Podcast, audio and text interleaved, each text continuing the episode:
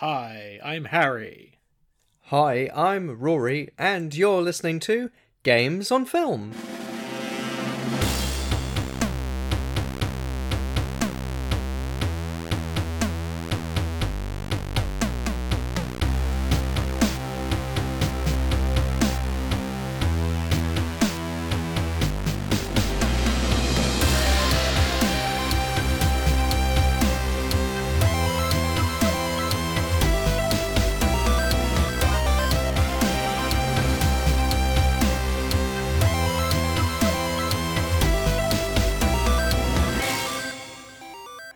Welcome back to Games on Film, the podcast that celebrates video game movies. And we're now back in the subgenre of films which are inspired by video games. And this film is called, well, is it just Max Cloud or is it the intergalactic adventures of Max Cloud? I think there might be a little difference between the UK and US titles. I think we can Ah. refer to it as either for the benefit of this podcast, whichever rolls off the tongue better. I mean, I think it's probably the intergalactic adventures of Max Cloud, but we want to keep this a short podcast, so we'll just call it Max Cloud for now. We'll, we'll suffer through that. Um, but I had not heard about this film whatsoever, um, sadly, um, because yeah, we're just going through recent releases, recent video game movies, and this popped up. It came out last year. Um, was it direct to video? But was it was it always going to be direct to video? Do you think? It's hard to tell. I've completely lost track of when films are supposed to be coming out and whether they were always intended for a VOD release or not. So I think this came out uh, at the end of 2020 in the USA and had a UK release again VOD in January of this year, um, which uh, is it's kind of nice to see a film, I suppose, like meant for the past year or so. Um, just because I haven't seen the inside of a cinema since February 2020. Indeed, I was reminded of it recently that the last film I saw at the cinema was Sonic the Hedgehog. So, um, what a way to go out on. Mine was almost Bloodshot, and I'm very glad I managed to sneak in and see Onwards just before. I don't think Onwards is a particularly fantastic film, but I just thought, God, if this is the last film I ever see in cinemas, because at that time you think, "Are cinemas ever going to open again?" Think, oh, Bloodshot. That was the last. That was the last film I saw. Cinema began with a train pulling into a station, and it ended with Vin Diesel as a regenerative super assassin. The Lumiere brothers would have been so proud. It was quite funny when um, Vin Diesel did appear on screen. The entire audience I was with ran out of the cinema terrified. He's coming right for us. it's not an enormous Vin Diesel looming towards us.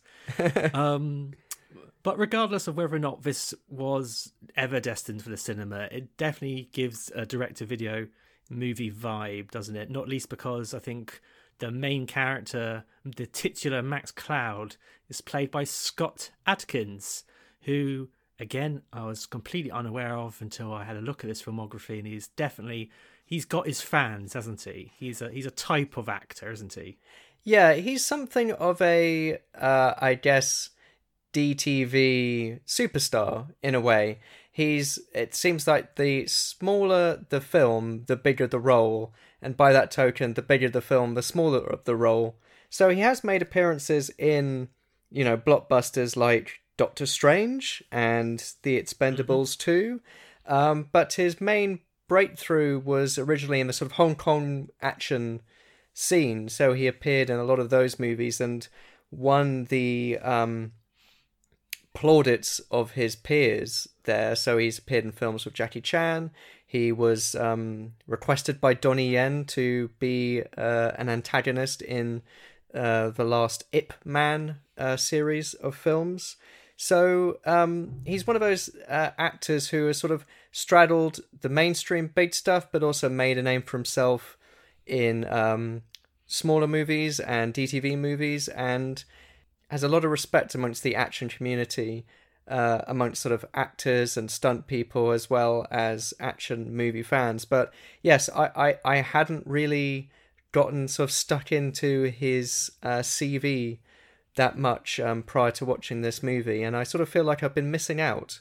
Um, apparently, he um, had a sort of big breakthrough in Universal Soldier Day of Reckoning, a sort of follow up to the Universal Soldier franchise, which is meant to be, by all accounts, a very good movie. Not just a very good Universal Soldier movie, uh, a very good movie, period.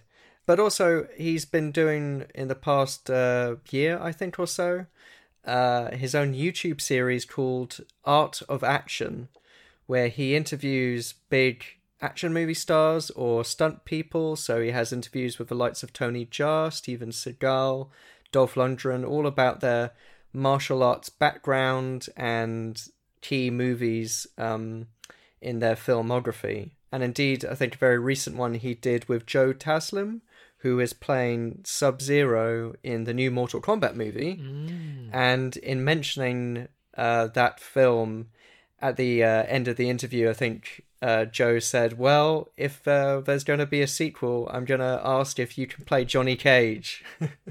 and Scott Adkins was like, Yeah, sign me up, I'm free. yeah, I don't know if he's got the. Th- I view Johnny Cage as a slightly slender man, but you know, I'm sure he can bulk up or bulk down. Um, I have been going through a few of his trailers, and I've really enjoyed what I've seen. Um, he does seem to have the absolutely have the skills when it comes to the martial arts, and um, we'll talk a little bit more about how I feel about him performance wise when we talk about the film itself. But um, yeah, it sounds like a backhanded compliment when you talk about he, he's a big fish in this particular small pond, and then he's in, the big Hollywood movies, the big pond. He's a slightly smaller fish. But I, when you mentioned Doctor Strange, I'm like, oh yeah, he's that he's that guy who does a lot of martial arts in Doctor Strange. um, but yeah, we've got quite quite.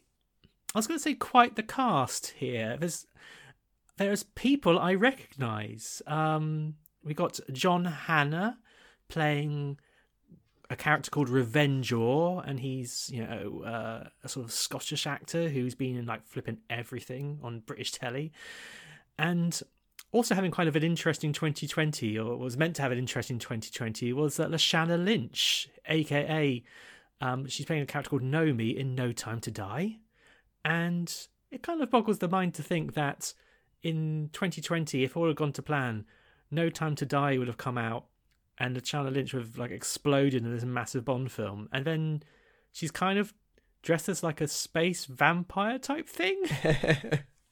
I mean, it's also she's well known for Captain Marvel, Mhm. and again, like when we did our episode based on um, Wing Commander, where Hugh Quarshie showed up in Wing Commander, and then later that year, Star Wars Episode One: The Phantom Menace. It's kind of like the same, same genre, but a very different flavor. Mm, mm. But um, that sounds like a being a bit dismissive. But I kind of also have to like really applaud actors who just who just do the work, you know. And uh, this is a film shot in Yorkshire, I believe. Is that correct? The whole film was shot in the studios in North Yorkshire, and I think pretty much the entire cast is British. Um, And indeed, at the sort of very end of the movie, there's a kind of suggestion, a note, like a nod that uh, the accents that they're doing aren't always 100% accurate in terms of uh, American, for those characters which are doing an American accent, etc.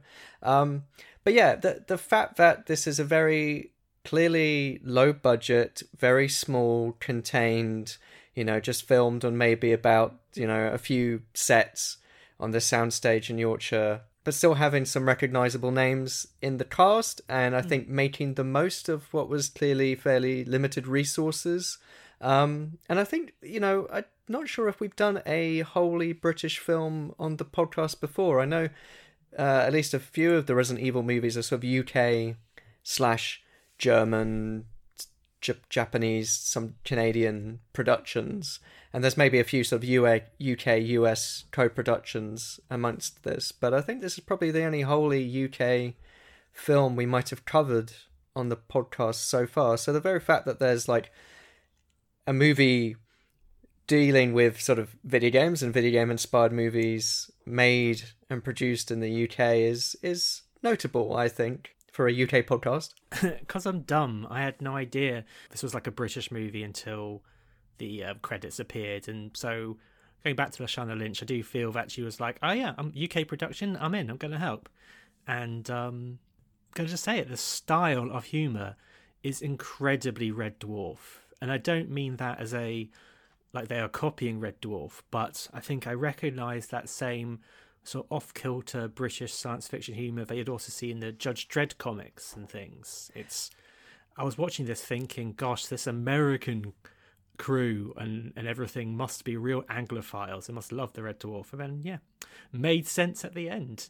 it's interesting because I, I noted down both of those. I noted down Red Dwarf in, I think which was, we mentioned on a previous episode, maybe one of the Tomb Raider ones, about Chris Barrie and how we had recently been to see a recording of uh, the most recent Red Dwarf special and how you know much that show sort of meant to us growing up and in a way i think the sort of as you say the humor and the nature of it i think this film is a 12 certificate and that's sort of like yeah that makes sense because there's you know a bit of bad language and there's a bit of comic violent gore like purple blood and heads exploding and that kind of stuff nothing too you know, uh, dramatic or scary. And I sort of think like, yeah, a 12 year old would really get a kick out of this.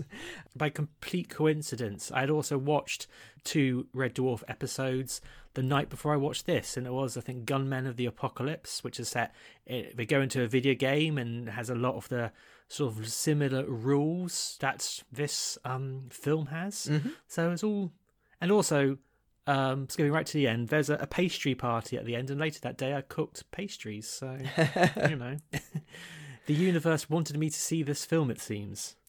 But it's funny that you mentioned Judge Dredd as well, because I sort of wrote down that the relationship between the titular Max Cloud and his subordinate Jake the chef did remind me a little bit of Judge Dredd, the Stallone and Rob Schneider version and how they now sort of like it, yes. not just how they sort of look but also how they behave in that. So make of that what you will no that's perfectly true and i will go on record and saying well judge dredd is not a very good judge dredd movie and i don't think i think stallone though he looks the part was very much miscast as dredd um, i i could completely tolerate rob schneider in that film and the design of that film looks great there's just something about the look of British sci-fi.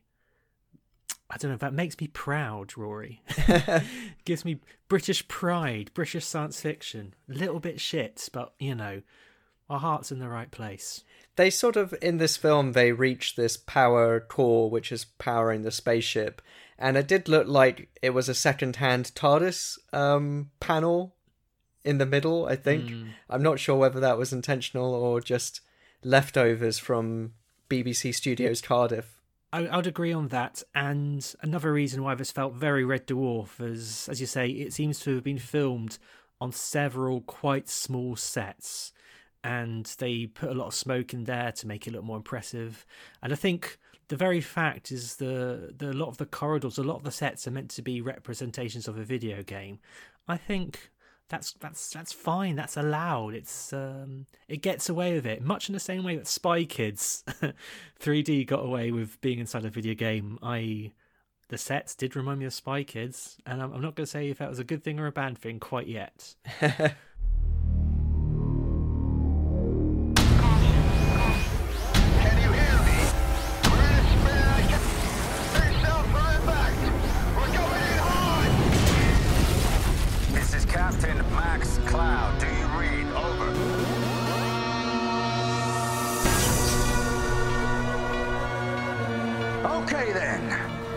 wants the first dance?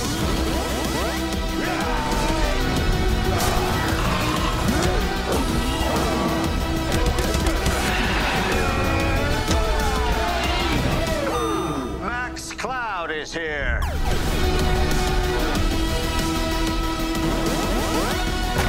Uh, Dad. Playing those damn games. You'll get it back when you learn to have a little respect. No, don't. So unfair. I wish I could just play video games all day, every day. Okay, Sarah. Keep it together. Is this real? Can I touch you? Pull yourself together, soldier. We don't have time for this. What? Fear is not near. Cowboy is here. Cowboy? Oh, smokes! I'm pretty sure I'm in the game. I'm kind of freaking out right now. Sarah, look out. Good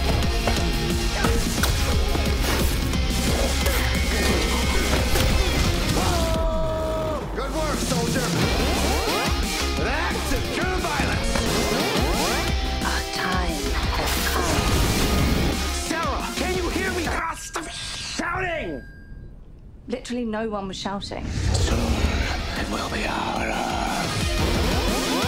If your friend can complete the game, he might actually have a chance of getting out of here. The fate of the universe lies in the hands of Max Cloud. Did I save the universe again? You were fantastic.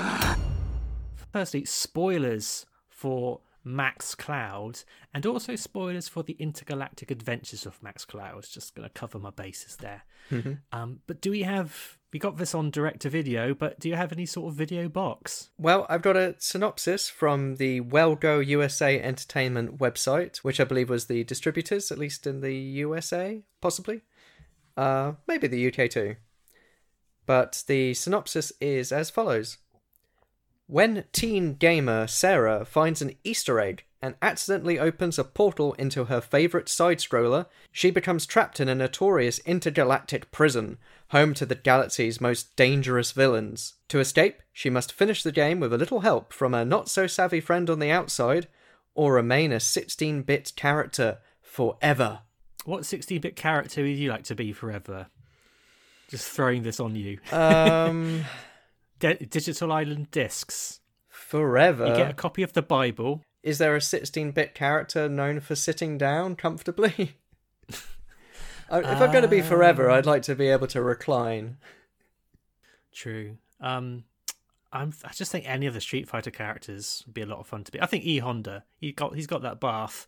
And sit in the bath and be able to, with that girth, being able to fly horizontally and headbutt people. I'd get a lot of fun out of that. I think I'll go with Bison then. He's always smiling. he's always very happy. Psycho-powered fascist. But anyway, moving on. Um. So yeah, Max Cloud watched it. I freaking loved it. I really enjoyed it, and um, with caveat, I mean, as, as I said, I just watched some Red Dwarf, so I was in that vibe. I knew nothing about this film. I'd only watched like the first 10 seconds of the trailer, so I didn't want to spoil myself. And I was like, okay, Rory, we're doing this. I wrote in my notes about 10 minutes in, I am a Max Cloud stan.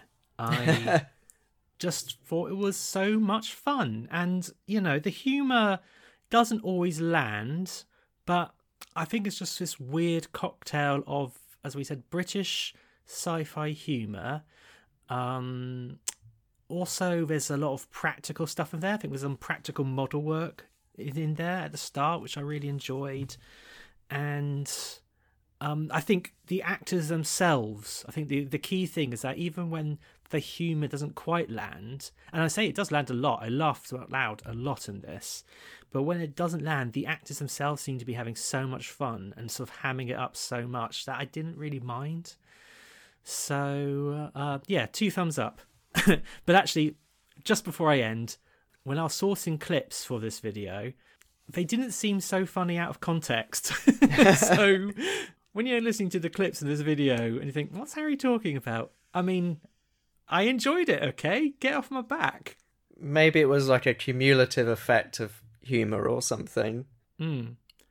I mean, what did you think of the old movie? Well, I'll hold my hands up and say I disagree almost entirely. I, I, I do agree. I, I enjoyed most of the performances and what they're trying to do, but I think there are a few too many jokes that did not land and a few too many concepts in here which then sort of don't really mesh together and ends up pretty clunky. I was willing this film to entertain me, and it wasn't giving me enough entertainment, uh, sadly. But we'll sort of get stuck in a little more into the, the hows and whys. But just in terms of the, um, we mentioned some of the cast, and I think it's sort of key to point out in terms of the creative um, side of things. This is directed by Martin Owen, who most recently directed the Sky original film Twist, which is the retelling of the Oliver Twist story in a modern, gritty, parkour infused uh, heist scenario with I wish you hadn't told me that.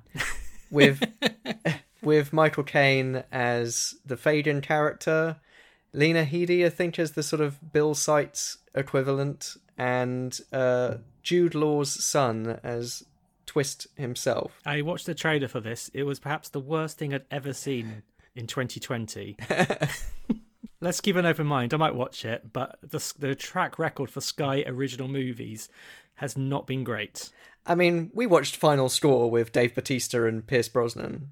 That got advertised on bus shelters, and you know, I think that's the best place for it. Like a broken bus shelter with some pissing against it. Not on buses, How could just bus shelters. how could you like? Yeah, how could you mess up Dave Bautista and Pierce Brosnan and, and football? You make Final Score. I can't remember much of that film. I think I my brain damaged itself on purpose, so I forgot most of the final score. But looking at the uh, at the filmography of the director and the cast members, the the less famous cast members, I, I would say, um, it it seems like he uses the same actors um, again and again, which I think is nice when I see that happen because that suggests there's a good working relationship and a good creative relationship. So the film was also written by Martin Owen as well as Sally Collette, who plays the character Retzi in the film. Okay. Um, and a few of the other cast members have been in a few of his other films. So I get a sort of good vibe from the production side of things if I see. If I'm trying to like checking IMDb and they're like, oh, they've been in a few of his films, and that suggests I don't know it it gives me a good feeling when that's happening. And actually, looking through this cast, I now realise why I struggled to work out who was what because they're all putting on, they're mostly putting on American accents, are they? So sometimes you've got these British actors who are just putting on your your mid Atlantic accent. I'm like, oh, that's, he sounds so American. Let's, uh, in case you hadn't noticed, Scott Adkins is a Brit. And hey, guess what? I thought Scott Adkins was brilliant in this film because he does not wink at all. Apart from at the very end, ah, Oh my god! Oh, with, with like the sound effect, yeah. well, I think he yeah, winks to camera. so there's a literal wink to camera.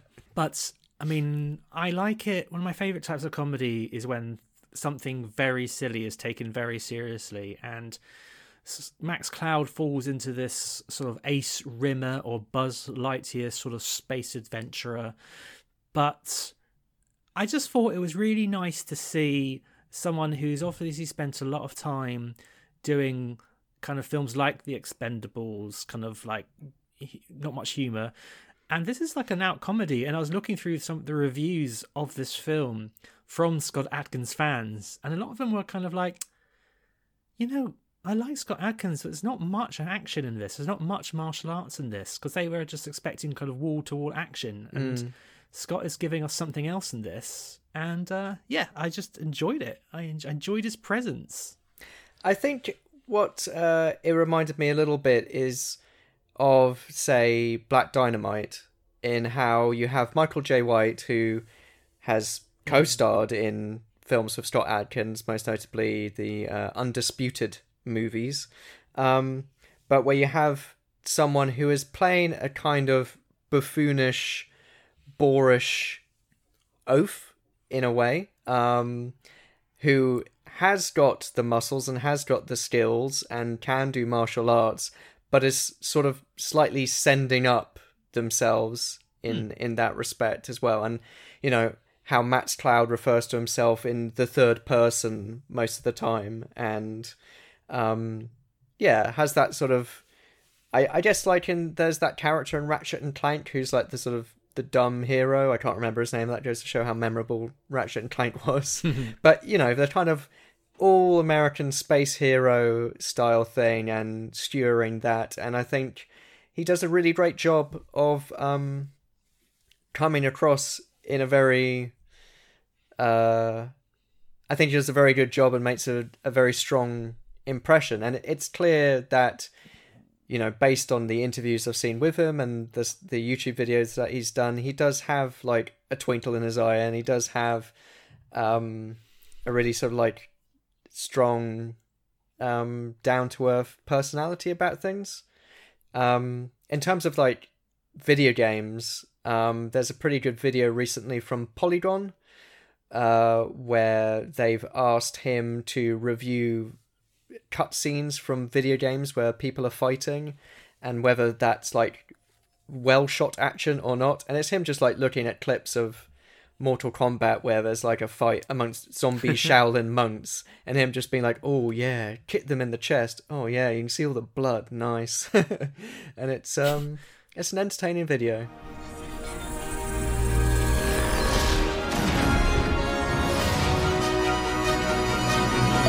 Is Captain Max Cloud, over. Repeat, this is Captain Max Cloud. Do you read? Over. We read you, Max. You're breaking up, but we read you. Thank God you're alive. Galaxy would be lost without you. We jumped into hyperspace and had a total loss of all power upon re-entry, but I'm Max Cloud, and I don't have time for death. Good news is we have your location. And the bad? Your location. I'm afraid you've come down on Alpha Set 3. Alpha's... Oh, shit. We've landed on Hanus. Whoa, uh, heinous? Sorry, why is that a, um, I'm afraid you have type of situation? The entire planet of Hanus is a prison for the galaxy's most dangerous, violent, and immoral criminals. That's far from ideal. I'm afraid so. Sit tight. The rescue ship will be with you in six hours. Okay, six hours, not a problem. We need to sweep the rest of this ship, look for other survivors, and check that the main hull of the ship has not been breached.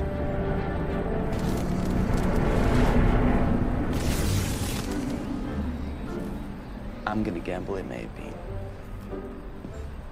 What's your name, soldier? Jake, the chef. Chef? I've literally cooked you food every day for the past six months. Well, Max Cloud meets many people. I mean, like three times a day, every day. Time to move. We need to sweep the rest of the ship, look for other survivors. Do you copy me, soldier? Yep. Yep. Sweep the ship and uh, look for survivors. I said, do you copy me, soldier? I just did. Oh right. Uh, yeah. Um, yeah. Copy that.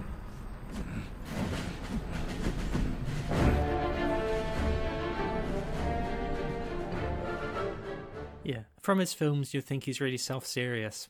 I mean, I'm looking at his uh, glowering picture in an Internet Movie Database, and someone just outside his profile picture has has really fucked him off. Um, but yeah, the film he just seemed to be just taking the mick, and I I had, as I said, because I had no idea about his sort of action movie sort of status. I just thought he's just a really funny guy, which is you know, which is a high compliment. Yes. he's just a funny guy. Testament to his performance. I mean, he bounces off this other character uh, called Jake, and just to establish sort of where we are in this film, is this the real world is set in like the eighties, um, or the Brooklyn, late 80s, early 1990. 90s? 1990, and so the main, I'm not going to call it the, the basically the, the main human character, for want of a better word, Sarah. She's a hardcore gamer, and she um, gets magicked into the game, and she occupies the body of the ship's chef called Jake. And again, this is a, a being a British actor, I believe, uh, J- Elliot James. My computer's cutting off the end of his name. Elliot James Langridge. Mhm. What's his actual name? Yeah, Langridge. Um, I, I got it. And um, it's funny the the characterization doesn't change so much between him being possessed by Sarah and not possessed by Sarah. but he sort of takes a side eye view of all the super heroics I suppose, of Max Cloud. But what did you think of of this particular character bouncing off uh, Max? Well, I, I think I read that in the in an interview that um, the actor playing Jake didn't get any time to meet the actor playing Sarah, so there was no way for them to necessarily bring over mannerisms or affectations to the character. And I suppose, like we've seen, for instance, in and I, d- I don't want to necessarily sort of make a big deal about it, but like Jumanji: Welcome to the Jungle, which is maybe the most notable Yeah, recent like real people sucked into the video game and become video game characters. And you have, for instance, the Jack Black character who is is inhabited by a teenage girl, and so you you you know there's like a sort of parallel there. Although, as we've seen on this podcast, there are a lot of people sucked into video game movies out there, so it's not like a new original inspired idea in that God, respect. imagine, imagine if that happened to us, if we got sucked into our own podcast and we had to only exist in video game movies. and how do you be- know that's not happening already? Oh, well, I don't. I don't see Jake Gyllenhaal here riding an ostrich, so I think I'm safe. well, the reason why I struggled with calling Sarah the main character is that she appears in the flesh for almost no time before she's sucked into the game, and then she pops out at the very end. So she's she's speaking throughout. She has a conversation with her mate on the outside world, but the, we never see her. I did feel a little bit sorry for the actress, uh, Elizabeth, Isabelle Allen, who, uh, you know, does a great vocal performance, but doesn't get to rock her 80s slash 90s outfit very much in this film. Yeah, I think she's uh, she's appeared in a lot of the director's other stuff, but she's maybe best known for being young Cosette in Tom Hooper's Les Miserables. So her face adorned posters throughout the world. Um, I know it's crazy. On Internet Movie Database, she still has her, a picture of her when she's very, very young, and now she's a teenager. And I'm like, that doesn't look like the actress at all. And that's puberty for you. yeah, I suppose it's it's nice to have the gamer character be a girl and means that it gets away from the sort of like you know games were only for boys even in the 90s you know girls were playing games and all that kind of stuff so you know there's no judgment at all in terms of her being a gamer but also being a girl. There is judgment from her dad who is very anti games and he sort of steals her controller and makes sure she can't play games and it's sort of the way she gets magicked into the game is through a sort of oh I want to be able to play video games all day every day and no one can stop me and then a magical space witch um transports her into the game. But yeah it, it would have been nice for her to have a bit more on-screen time to reinforce that Uh, Dad, what did I tell you about knocking? Well, I would knock if I thought I was gonna catch you doing something, other than playing those damn games. But I'm so close to finishing it, though. You know what? No, that's it. I'm banning all video games this weekend. Come on, Dad, get a grip. You can't speak to me like that and expect to get away with it, Sarah. Now turn it off. Now. Sure. You got it.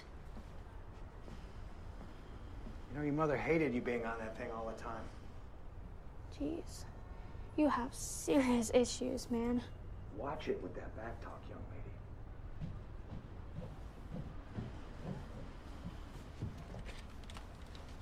lady. Huh. What's this? No way. Secret room? Have I never seen this before?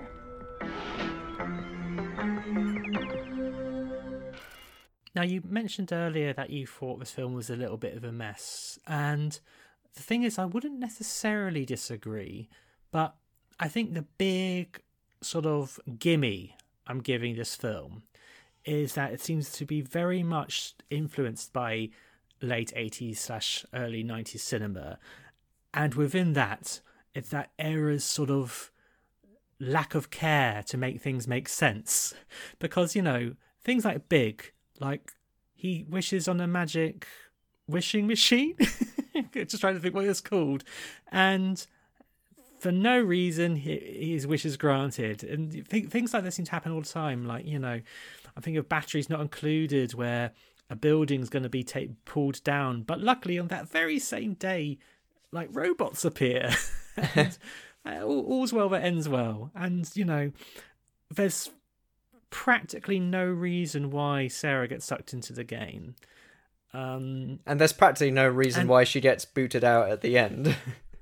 Yeah, and even and within the game itself, Sarah slash Jake meets Rexy, who is herself um, another gamer from the real world, but we we discover that quite late, and it doesn't the the film is completely uninterested of like asking why that's happened and how and the and how coincidental it all is, but I mean this film doesn't really have to be set in the 90s. It could have been set on a scrolling beat 'em up in the modern day, but I think it deliberately sets itself this era so it doesn't have to concern itself with the sort of questions that we ask of, of modern films. I think I, I saw once somebody say on the somebody say the problem with film fans today is that they all think they're Quentin Tarantino and everyone's trying to Tarantino everything. They always they refer to that discussion at the start of Reservoir Dogs where people talk you know are dissecting like a virgin to the nth degree. And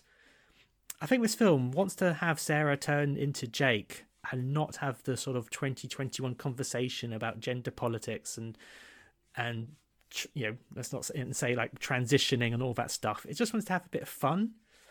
And so I wrote here, what is the what the fuck is wrong with 80s dads? Because Sarah's dad just comes in and says, I don't want you playing video games. He's just being a complete dick. But you know what?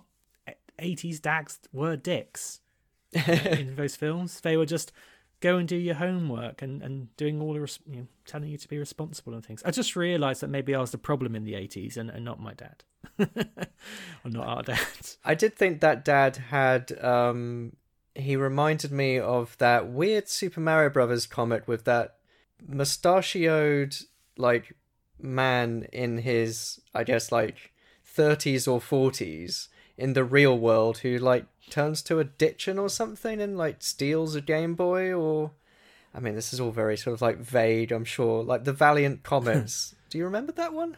Yeah, so there was this weird sort of run of Mario Brothers uh, comics, and Mario's brought into the real world because you don't have multiple lives in real worlds, and so he's going to die for forever. But um, I think back in the eighties, and this film completely um, talks about this. Being a, a gamer and an adult is considered to be quite shameful. I think that's what that comic established, but there's also we discover that Sarah's dad was himself a massive gamer, and that's why his wife left him. And it's up to um, the dad's amazing gaming skills at the end of the film to um, save the well, sort of save the day. I mean, again, there is another question about how Sarah throughout the film is being controlled by a man, either her dad or her best mate, Hot Dog. No, her be- her best mate.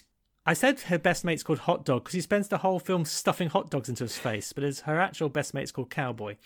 But like, so this this this woman, her agency is kind of stripped away, and she's either being controlled by a man or she's in a man body. And look, here I am talking like a 2021 film critic again. So Yeah, but the film was released in 2021. going back to my original point, this this is kind of trying very hard to have like 80s film logic, and sort of. And I keep saying 80s, but it's 1990. It's just got that sort of vibe. Yeah, and and the fact that you know Cowboy does name check Big and vice versa, and is very quickly on board with the concept that his friend Sarah is trapped in a video game. It doesn't take him long to be like, okay, yeah, I I I buy it. I guess this is what's happening now. He just went to the same school as the character from Big, you know. It's like, oh, this this stuff happens all the time. Cowboy? Holy smokes! Cowboy, is that you? How you doing that? Uh, let me pause this. Weird. Game won't pause. See, this is what I'm telling you about secondhand games. Super sketchy. This one is definitely sketchy, that's for sure. I'll just restart it. No, Okay. I mean, you're not even that far in. You have to promise me you won't restart the game or hit the power. Okay? Promise me. Yeah, I promise. What is going on? Don't freak out. I am a paragon of chill, alright? I'm just gonna come straight out with it. I'm pretty sure I'm in the game. Uh, good one. Now, come on, come out. Where are you? In the game. I can see Max Cloud in the flesh. He's standing right in front of me. Sarah? This is a really weird joke. I'm looking at a screen right now, and all I can see is Max Cloud and Jake. Nobody else. What? Oh god, I knew it. I'm Jake, aren't I? Oh, why couldn't I have turned into Max? Seriously, Jake's literally the worst.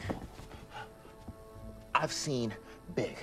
I've seen Fred Savage's magnificent vice versa, so I know these things are possible. Help me, cowboy. I went to bed, and the next thing I know, I'm here. On Max Cloud's spaceship. This. This. This is so cool. Look, if. If you're Jake, and I'm playing as Jake, does that mean I'm controlling you? Uh, I guess so. oh man, this is so awesome.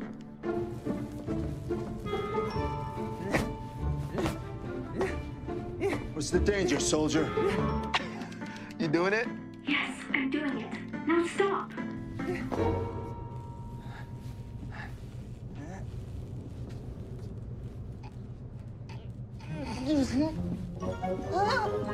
What is so funny? You're making me look stupid in front of Max. Okay, party pooper. Shall we just talk very briefly about Cowboy then? He's the sort of controller in the real world. He's played by Franz Drameh, who I guess I first saw in Attack the Block, um, but he's since been in um, Edge of Tomorrow, and he was also in Twist uh, more recently. But I, I think he's probably got one of the better American accents, mainly because he's been in more American movies playing Americans. Yeah, I did again because I didn't know the whole sort of background of this film. I thought, oh, they've got an American in to do this bit, and he ain't. And again, I, I should know his face. I've seen Attack the Block age loads of times, but he's got a high top in this film, and um, you know, I think it's the only film I've seen where a man is sort of just constantly eating hot dogs from a tin. I've seen films similar to that, but it's not hot dogs. but yeah, I mean, your minors may vary. It's very weird that he does accept the weird situation very quickly. But again, I'm saying it's an 80s slash 90s movie, and he is also quite irritating, but kind of purposefully. There's only one bit which didn't really land for me. Like at one point, he decides to. Well, no, a couple of things he does irritated me. That's okay, maybe intentionally. He does go to the toilet at one point to leave his trainer and a controller, and he comes back all apologetic, like, "Oh, like it was a cutscene or something." But I mean, you know, your your friend's in danger, man. and then there's also a bit when he tries to call nine one one at one point, and he does this while playing the game, and of course the police are like, "What the hell are you talking about?" and he doesn't say things like, "Have you seen Big?" Oh yeah, Big. Gosh, yes, that was. I was on that case.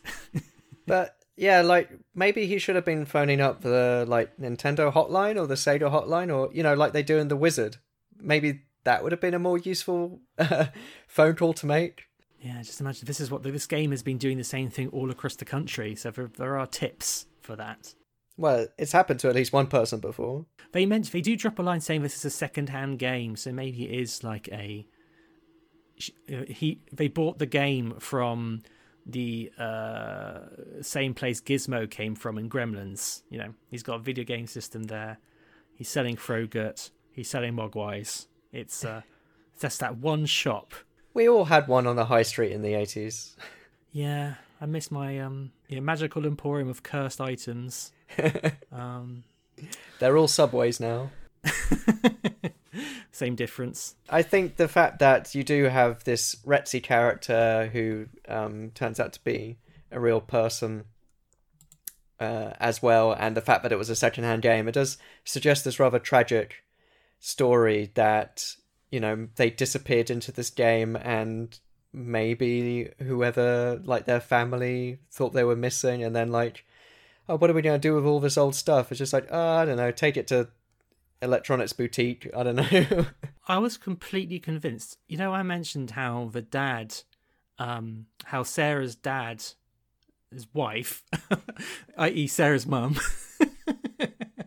uh, Sarah's mum apparently left Sarah's dad, and I assumed that Sarah's mum was going to turn out to be Rexy, but a that would be slightly weird in a sort of sexual, Oedipal way. and um, B, it was not that at all. Just uh, they subverted my expectations, but you know, every normal Hollywood film has to have doesn't like loose threads. But no, Sarah Sarah's mum just went off to live a better life. It seems. Yeah Or without is dead. I can't remember.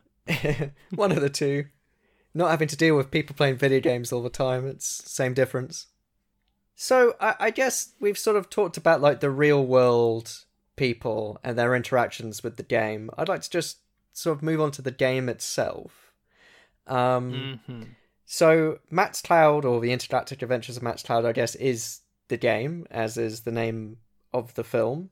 Um, and I, I think, in terms of the representation, I think it's pretty spot on. I, I really appreciated the level of detail with the graphics and the way the look of the game and the feel of the game. It sort of is predominantly a side scrolling beat 'em up, and as sort of background research or to get me in the mood, I decided to play Capcom Beat 'em Up Bundle on mm-hmm. Nintendo Switch. So I played a bit of Captain Commando uh, and I played a bit of Battle Circuit, which I think is the closest thing to this. Um, it's a very fun game. It's kind of slightly comic, um, and you play a bunch of uh, bounty hunter cyborgs or something. And uh, one of the one of the characters is like a little girl riding a robotic pink ostrich. Why are there so many robot bounty hunters? Like they show up in Star Wars and this. I mean, what what could have? I'm sure a robot could do anything else than bounty hunting. I think it's a pretty good job because, like, as a robot, you don't have any emotions. So, what's a high paying job which benefits you not being able to feel anything? Um, killing people, I guess. I just think, like, what are they going to spend their money on? Oil, bolts. Robot pornography. I mean, the highest praise for me was that this made me want to play some video games. And, you know, sometimes we were watching these films and, like, I want to slit my wrists. but, um, or sometimes I'm like, oh, this is quite like that game I like. But this was like, I want to. It just it had a passion for video games. I felt, and I was also reminded of Scott Pilgrim versus the Worlds. And it's funny enough that's got a scrolling beat, beat 'em up game, hasn't it? But I remember we had a discussion about the book Scott Pilgrim and the film, and the books because there's a lot more there's a lot more content in there. It sort of explains the whole video game world a little bit better. But in the film, it comes across sort of like they did it because it was cool. And this features several fights with you know KO and life bars and all that stuff where I imagine people will be watching and thinking this is ripping off Scott Pilgrim. But I felt this it was very much about games. It was very much about video game logic. And I think my favourite bit in the whole film was a boss battle between, or let's say a sub boss battle between Max Cloud and a character identified in Internet Movie Database as Musculor, mm-hmm. who's like a giant brick shithouse of a man. And the way Max defeats Musculor is kicking him on the backside, then hiding very visibly behind a table. Not a table, hiding very visibly behind some Like a console, yeah. a console, yeah. And it does that thing we've seen a thousand times in video games where you like you shoot one guard dead and then the guard next to him investigates for just a little bit but because you're not in his line of sight he goes right back to next next to the corpse of his friend and i just was pissing myself watching that so Yeah. I think that's definitely the the best moment where the the video game, the nature of video games and the comedy and everything is like meshed perfectly. It just feels so often we're dealing with films which is viewing video games as an IP, something they can adapt. And here it just felt it had a it had a love of video games. And you know, the fights are a really impressive. Again, I was like, oh, this guy must be a martial artist because I really enjoyed the relatively bloodless fights. But you know, as you say, they're video game characters, so they have purple blood.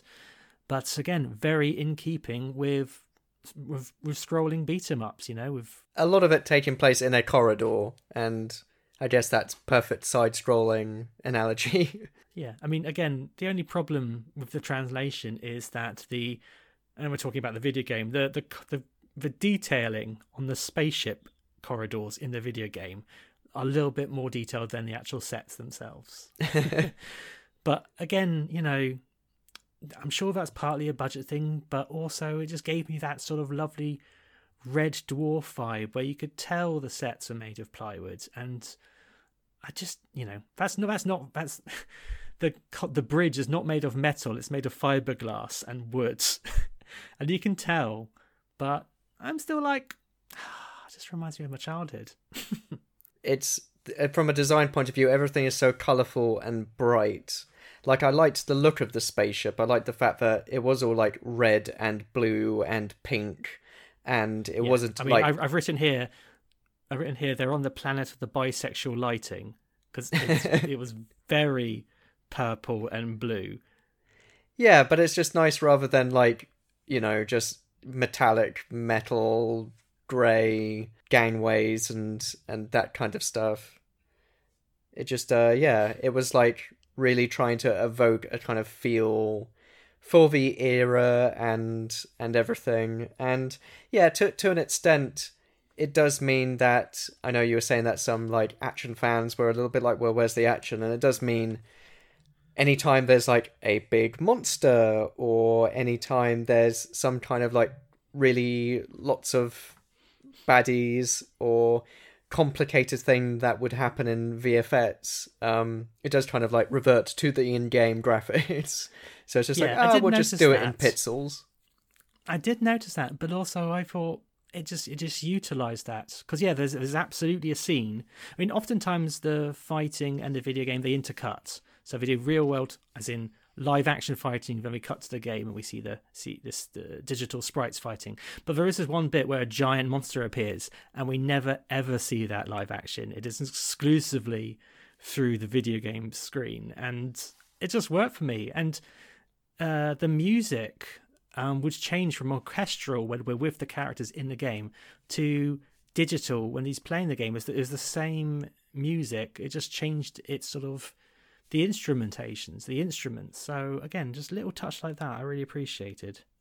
And I think even like the moves that Max Cloud pulls off, like there's nothing sort of too super complex. Like all those things seem like moves which a side scrolling beat 'em up character would ordinarily do. Like just the the way the kits are kicked, the way the punches are thrown, the little sort of like uppercuts and, and stuff just felt very in keeping with uh with sort of fighting game style. Transfer mama. Oh yeah. Come on, basic go. Hey. Pivot. Woo. Great. Pony on. Let's go. Cross the top. Come on. Transfer across. Revenge Again. Now one more time. Let's do it. Don't sneak up on me. It piques my anxiety. The top. I assume the presence of the space pirate means the job is done. Oh, Jesus. Space cowboy, amigo. Space cowboy. We've spoken about this before. I am not having a conversation with you whilst you're doing whatever it is you're doing. I'm just working up my fitness for my revenge on planet Earth. Ah. Back to buddy. Come on, basic. I'm waiting. Pivot. Great. Pony on. Go. The survivors were in possession of a power core. Brock went in, proved to be utterly useless, so I went in there myself and destroyed it. We couldn't risk them escaping. And the ship? Yeah. But my ship, she. What about our deal? The prisoners are bringing it to us. the survivors. Including the devilishly handsome Max Cloud. Taken care of. Whoa, whoa, whoa. What does that mean? You said you wouldn't hurt them. Hush! Anything else? I'm cooling down here. The ship won't be long. So make sure you're ready. I'll finish my video and then I'll pack. So we've talked a bit about the sort of location, but we have a few characters in this game world who are not controlled by human beings at all. Uh, we mentioned him before. The main, well, wait, I say the main villain. Let's call him the main villain because he is the final boss ultimately. Uh, Revengor, or his actual name is Jeremy. We discover, but um, yeah, I just again, I did not expect John Hannah to be in this. So I was like, oh hello, and he's a very insecure character. He's, I think it's the that's the broadest kind of humor is uh, Revengor's lair, which again looks very sort of 80s Doctor Who when it comes to like the rock formations. Again, it's just it's it's definitely not filmed in a cave. um, but I think we are first introduced to him where he he's complaining about his peace being disturbed, and then his hench person is like, "Oh, I've got I've got one of your top ten things you want in the whole universe." and again, it was just just very silly, but quite enjoyable. I think the whole Revengor thing is maybe the weakest part of the movie for me. I don't know whether it's a problem with the performance or how it's pitched. I usually quite enjoy John Hannah's work, but I think this and Max Cloud's backstory are the two elements which just don't ring true because the way I think this film is maybe a bit of a mess and a bit confused is the depiction of the game and how serious the game is and where the comedy is whether the comedy is coming from the game or the comedy is applied on top of the game and yes you, you have side scrolling beat 'em ups and video games in the 90s which have a sense of humor but it's just a bit unclear to me like where the comedy is coming from um because I suppose the stakes as well. I mean, there's a there's a line dropped where uh, Jake is told slash Sarah is told right away that they only have one life, and so I guess I suppose nominally there's stakes, but um, I don't really we don't really get an impression what will happen if Revengor sort of wins, if you know what I mean. Yeah, but I, I think the problem is is that like uh, when they find Revengor's backstory and it turns out he's actually called Jeremy and stuff, that's all in the manual of the video game.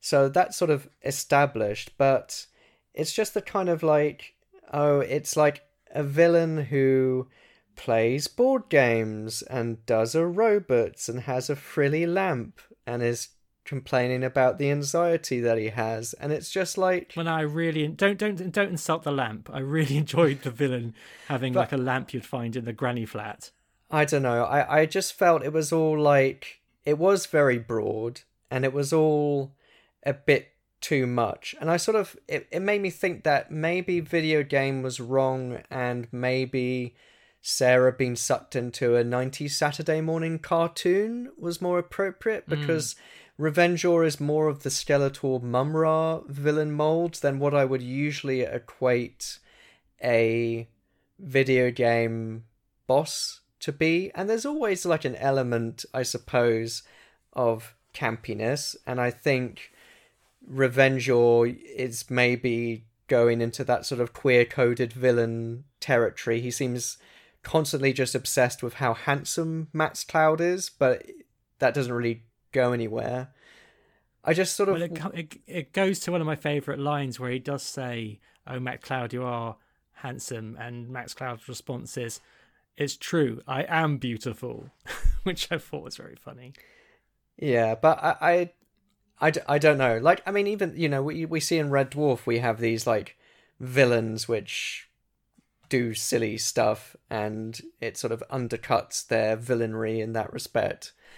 But I just sort of felt that element of the film just didn't quite gel with me. And I think you either have, like, a gruffer, tougher, scarier villain which does this stuff, or you just do something else with it. But I didn't think that John Hannah was gruff, tough enough to really, you know, make the fact that, oh, he likes board games and he's actually like soft inside Hmm. In any way work. No, I, I get where you're coming from. It reminds me a bit of Tropic Thunder, and I'm going to spoil a little bit of Tropic Thunder. Now, Tropic Thunder is a film I've not actually got to the end of because it's about um, self-serious actors not realizing they're in an actual war zone, and the comedy again is that they are sort of these buffoons in a super serious situation. Um, but then they encounter this small kind of guerrilla army. And if I recall, the leader of this guerrilla army is like a child. And immediately it lost me because I'm like, no, what should be happening is that things get seriouser and seriouser and seriouser. But when you've got a villain who's also a comedy character, it just it just sort of like the air is let out of the balloon a bit. So um yeah, I get where you're coming from. Um it does seem to be that Revengor is surrounded by two kind of more threatening characters. Uh, one of which is like a space, another bounty hunter, but this one's not robotic, but like a space bounty hunter, a space cowboy called Brock Donnelly, who does seem to be somebody who kind of, when we meet him, we're not sure if he's a goodie or a baddie. I quite enjoyed him, but how do you feel his, does he, sorry, in comparison to Revengor, do you think you got more more of a threat from uh, the cowboy Brock? Brock Donnelly is played by Tommy Flanagan, who is appears in lots and lots of stuff as a heavy. Usually, he was in uh, Sons of Anarchy. He was in Guardians of the Galaxy Volume Two.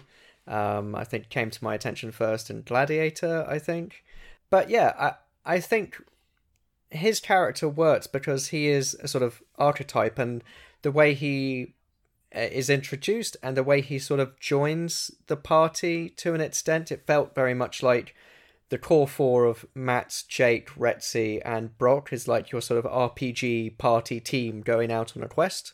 And I think his character works because he is as serious as Max Cloud is as serious you know, Max Cloud is a buffoon, but he is committed to being his character. He is serious. He believes in himself.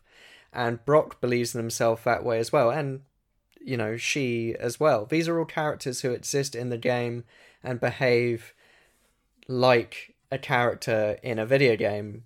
Whereas I think Revengor I was expecting to be revealed, was actually a another player who had been trapped in the game, and that's why they want to get out of the game and their quest to retrieve Matt's cloud ship and get the power core so he can get off the planet. But no, his plan, his end of the, you know, his revenge on Earth plan is contained within within the game itself. So it's just like where the seriousness and where the comedy is derived from and how that really I don't know. I think there was like a disconnect. And I think like the Brock Donnelly character made more sense uh, within the within the concept of the the game, the movie, and everything. Uh, so, like how I've been struggling a bit by calling Sarah the main character of this film, um, I struggled a bit with calling Revengor the main villain because I think it really is she, which is S H double E uh, played by Lashana Lynch, who is kind of the most evil. She's definitely got an Evil-Lyn vibe going, with her sunken eyes and like limp hair, and I think she might have pointed teeth as well. Well, maybe I'm just dreaming that. I don't know. I think she's got pointy ears at least. She definitely has pointy ears, and like I say, I just imagine her, just like the the whiplash effect, having been on Captain Marvel a couple of years ago, flying like a Quinjet, which actually looks like it could actually fly in outer space, and then doing like this, this plywood set doing a sort of left to right boss battle type thing.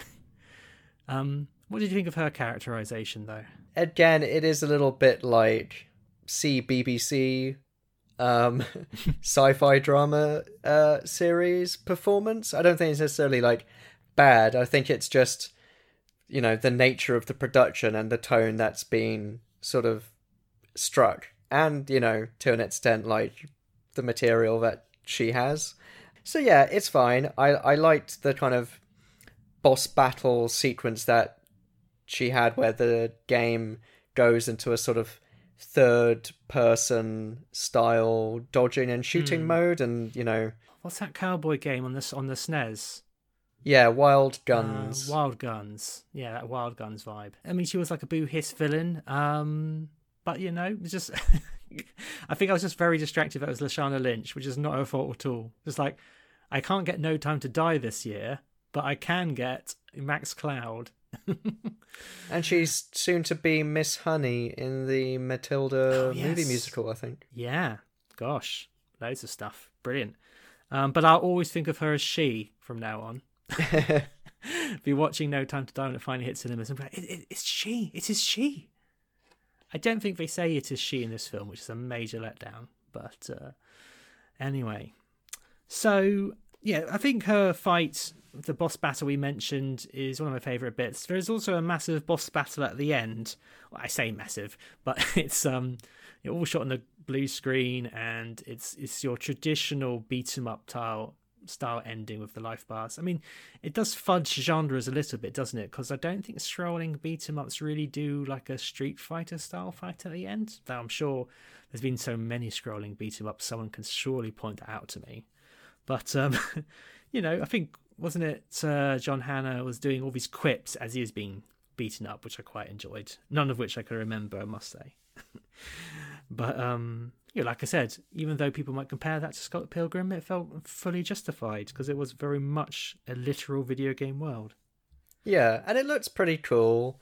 And Mhm. I think, you know, we sort of talked about how, like, when everything was too complicated, they would revert to pixels. But actually, generally speaking, the VFX are pretty good in this film. Like, when it does have to use, like, computer graphics and stuff, I think I enjoyed how it all looked. Uh, I, I think it, they did a pretty good job of realizing the game world and the action within it um, effectively. Let's huddle. Okay. What do you think we should do, Rexy? Really? Yeah, you're smarter than I am. Just took me a while to get my head out of my own ass. Thanks, Max. Hmm. I think we should go with Jake on this one. I say we do it the Max Cloud way. Loud, brash, straight in the front door. Who's with me? The Max Cloud way.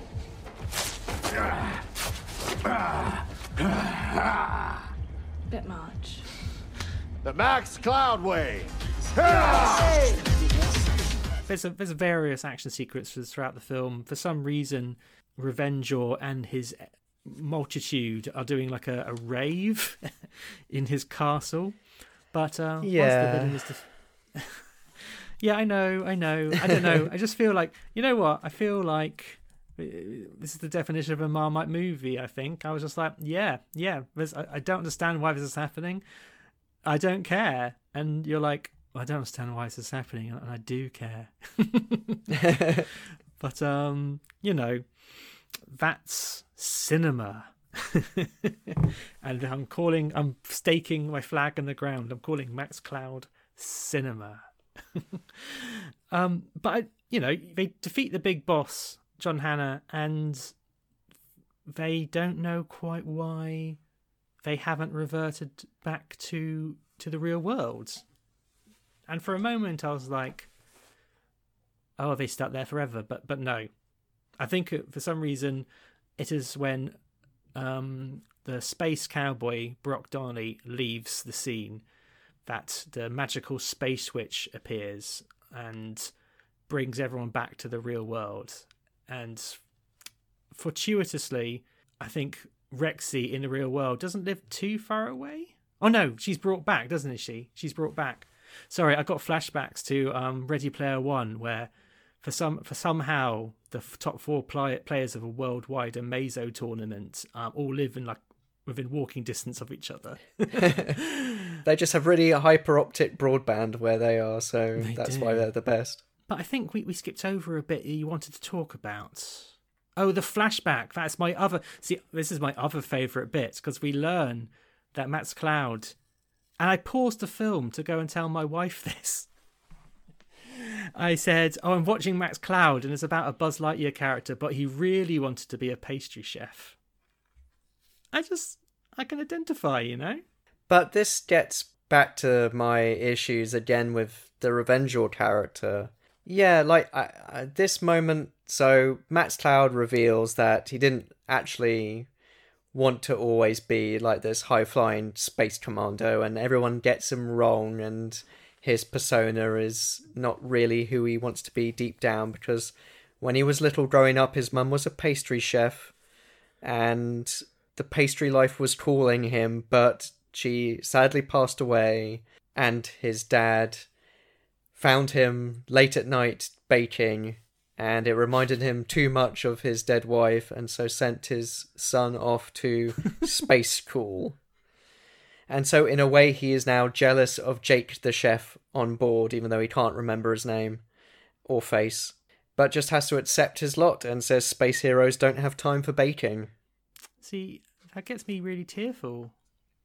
But it's just it's just again it's just again this thing where it's like this other side to this character would work in another context, I think. And I think even if it was like a parody of macho Saturday morning cartoons, and it's just like, oh, but he actually wants to be a pastry chef at heart. I just don't see like that being a thing with video games. And even if we remove the whole element of someone being trapped in a video game or someone being trapped in this world from the real world, etc.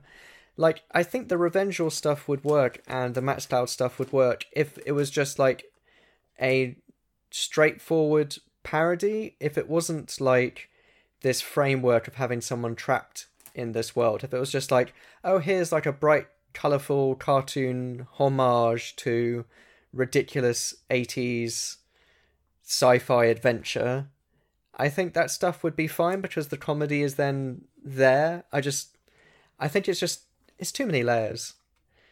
Which, uh, you know, for a pastry chef is maybe not a bad thing, but I think for this film, it doesn't really quite, it just doesn't really hold together for me. And it just feels clunky and shoehorned and not in keeping with the rest of the tone elsewhere. I mean, I, I get, I get what you mean. It's a, it's a little bit depressing to think that there's loads of video game characters in the games I play who wanted to be chefs. You know, been playing a bit of Mortal Kombat at the moment. I'd hate to think that Sub Zero really wanted to be is like you know working in an ice cream van rather than a deadly ninja warrior. I like how you think working in an ice cream van is equivalent to chef. Like- Well, I imagine. I you think know. next time you get a 99 plate, you should be, and my compliments to the chef. Yeah, I've never heard that one before. I feel like.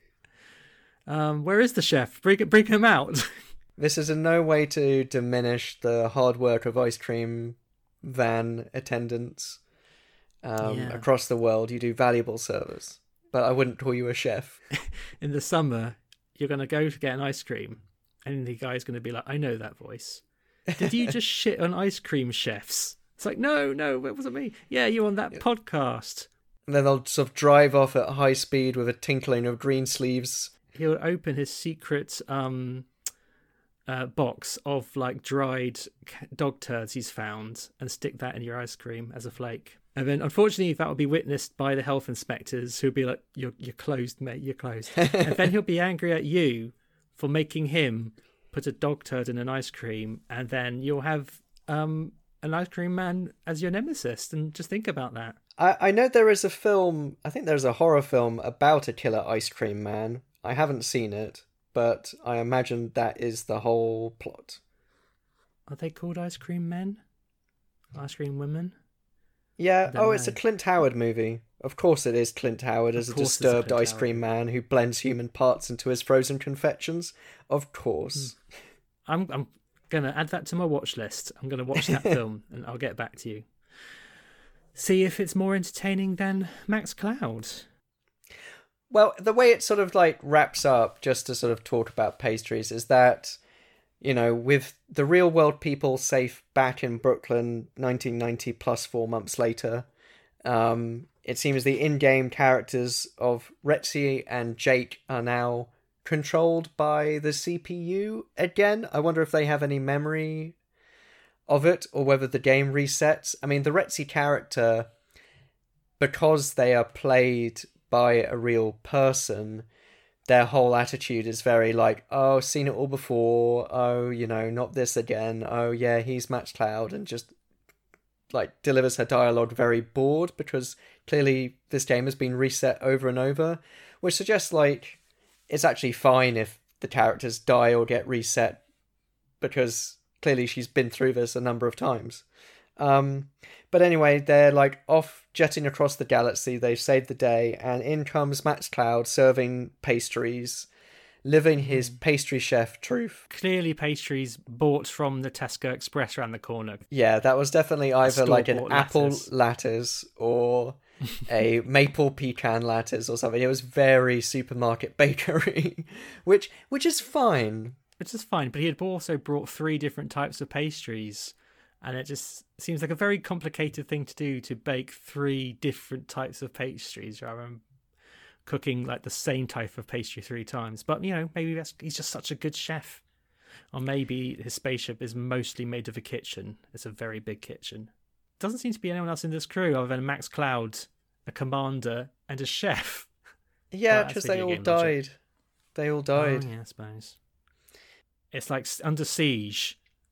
Instead of Steven Seagal being a killer chef, it's a a man controlled by a lady, or a lady inside a man's body being controlled by a man. It's very complicated. Yeah, and roll credits and Stan Bush singing the song Dare as taken from the Transformers the movie soundtrack. I recognised it. Didn't know what from. So clearly, very much its heart is lodged squarely in the 1980s slash 1990, maybe 1991 and 2. I was a massive Transformer fan when I was a kid, but I somehow missed the movie. But at university, I met a, another person who was still a massive Transformer fan, and he sat me down. And I finally got to watch Transformers the movie with Leonard Nimoy and Orson Welles and better animation and Optimus Prime dying and that film's shit. it's really, really bad. You thought this film had an inexplicable dance party. At one point, a Transformer voiced by Eric Idle tells everyone to just dance on the trash planet, and then all the Transformers fucking dance. I think It's to just, like uh, some uh, Weird Al Yankovic song or something. Yeah. So I'm saying Michael Bay improved on that nonsense. He made a much better Transformers film. Improved or made something equally bad but different? Well, maybe we'll do a Transformers episode one day because I think there's been a few Transformers video games. But anyway, that's for another episode.